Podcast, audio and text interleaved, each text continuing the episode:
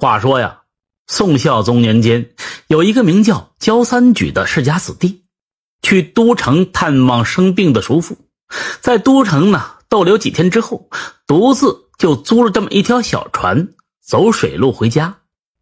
这一天呢，老天爷忽然变了脸，刮起了狂风，下起了暴雨，整个天空是灰蒙蒙的，能见度非常低。焦三举吩咐这船家慢点行。船家披着蓑衣，戴着斗笠，摇着橹，逆风而行。就在这时，岸上突然传来了呐喊之声，听不太真切，也看不清人影。不过听声音呢，好像比较焦急。焦三举是一个好心肠的人，让这船家划船靠岸。原来这岸边上站着一个人，要求搭载。这是一个老汉。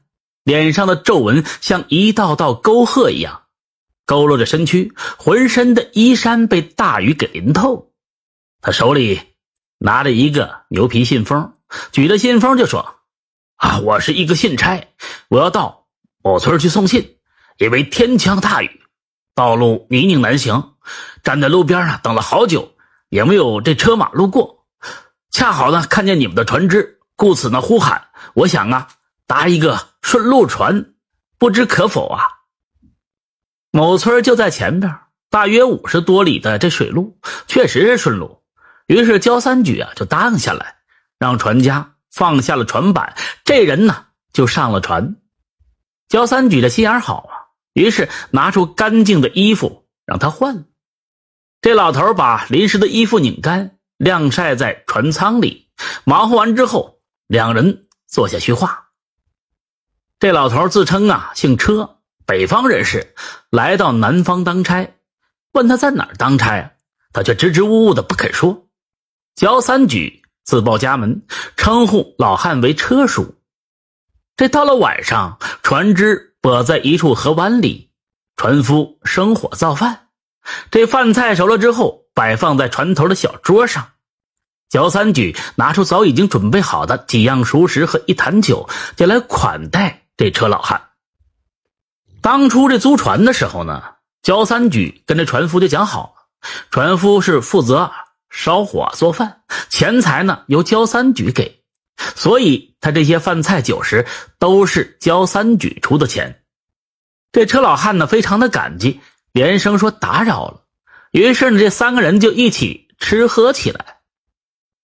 酒足饭饱之后。焦三举邀请车老汉一起睡在船舱里。焦三举本想和车老汉说这么一会儿话，哪知道这老头啊刚躺下就响起了鼾声。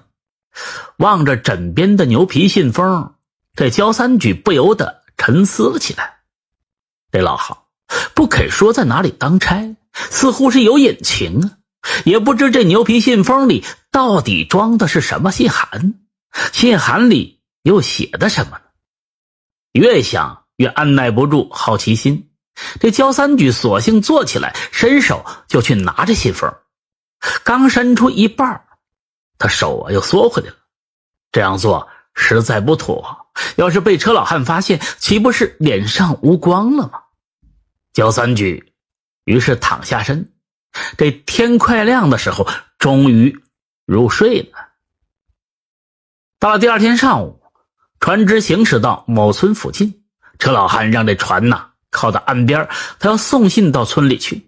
临走时，这车老汉呐再三的叮嘱这焦三举，就说：“我去去就来，耽搁的时间呢不会太长。这牛皮信封啊，我就放在船上，但是你一定要答应我，千万千万不能偷看呢。”焦三举忙不迭的答应下来，这车老汉才跳上岸，到村里去。车老汉前脚刚走，焦三举就看着这牛皮信封，心里在不住的纠结着：我是看还是不看呢？最终，这理智占了上风，他决定啊不能看，转身就出了船舱，站在船头上，望向了村里。这时，村子里忽然响起了抢天哭地的这喊声，似乎有人刚刚去世。焦三举的心里咯噔一下子，怀疑这车老汉来路不正，火速的钻进了船舱里，拿起书信，抽开信函，不看则已，一看是大吃了一惊。原来这上面是一个花名册，里面竟然也有他的名字以及详细的住址，而此村的刘某某的名字已经用朱笔画了一个勾。再过两个人之后，就是他焦三举了。这焦三举失魂落魄，想不到自己这么年轻，才三十多岁，竟然要与世长辞了。他连花名册也懒得塞进信封里，就坐在船舱里发着呆。过了不久，车老汉回到船上，一看到花名册，什么都明白了。他沉着脸责怪焦三举不应该偷看。这焦三举扑通一声。跪在他的面前是苦苦哀求，恳请这车老汉指点一条明路。车老汉叹了一口气，就说：“哎，我有什么法子呢？我只是阴间的一名勾魂使者，奉令行事，哪有办法可想啊？”焦三举跪着也不肯起来呀，一个劲儿的哀求着。等过了好久，这车老汉呢问道：“那你？”那你可曾记得你得罪过什么人吗？焦三举想了想，说道：“我平时我也不做什么恶事啊。啊，对了，只有一件，强占了这邻村啊荣成树的十十几亩田地吧。后来荣成树呢上吊而死了。不过这是好几年前的事了。”车老汉点点头说：“那就对了，正是他在阴司将你给告了。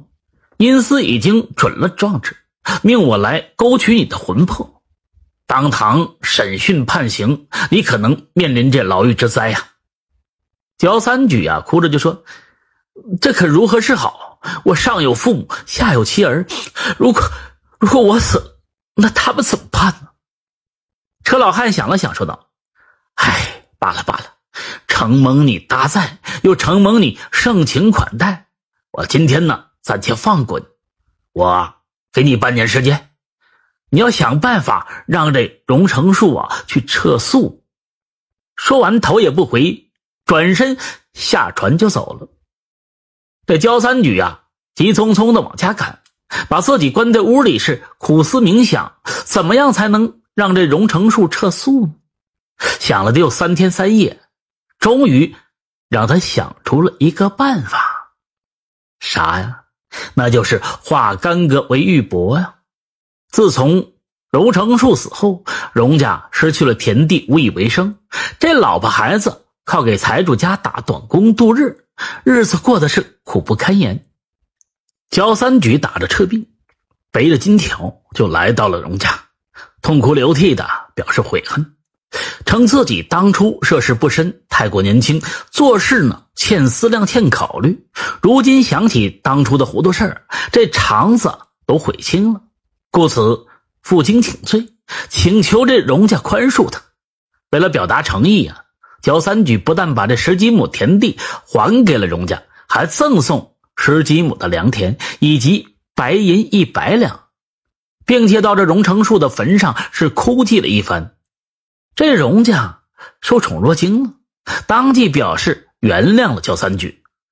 过了几天呢，这焦三举带着礼品又去探望荣家，荣家设宴款待。饮酒期间呢，焦三举再次含着热泪表示歉意，并且呢收荣成树的儿子作为他自己的干儿子，两家结为干亲。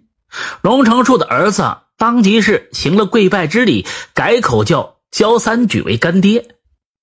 又过了几天呢，焦三举把干儿子接到家里，与家人见面，设宴款待。临走的时候呢，送给干儿子两匹绢布、一担大米以及一头耕牛。这情真意切，令人感动。大约半个月之后的晚上吧，焦三举忽然梦见了荣成树，对他说：“既然你诚心悔改，你待我家人还不错，那我就，那我就撤诉了吧。”希望你好自为之吧。焦三举醒来之后，就再也睡不着了，不由得是心潮起伏，感慨万千正所谓是善恶有报，这真是不假。纵使是逃过了阳间的惩罚，却逃不掉阴间的惩罚。天道是公正的，好在他及时悔改，终于是保得一条性命。车老汉呢，再也没有出现过。这半年很快就过去了，焦三举安然无恙。自此后，他开始做善事，为自己也为后人积这么一点点的阴德。故事讲到这里，也就告一段落了。正所谓是冤家宜解不宜结，世上万般事都能找到最好的解决办法，千万不要意气用事，结下难解的冤家。本故事采用了阴间的元素，在于借势喻理、劝人为善，与封建迷信无关。感谢您的收听，下个故事更精彩。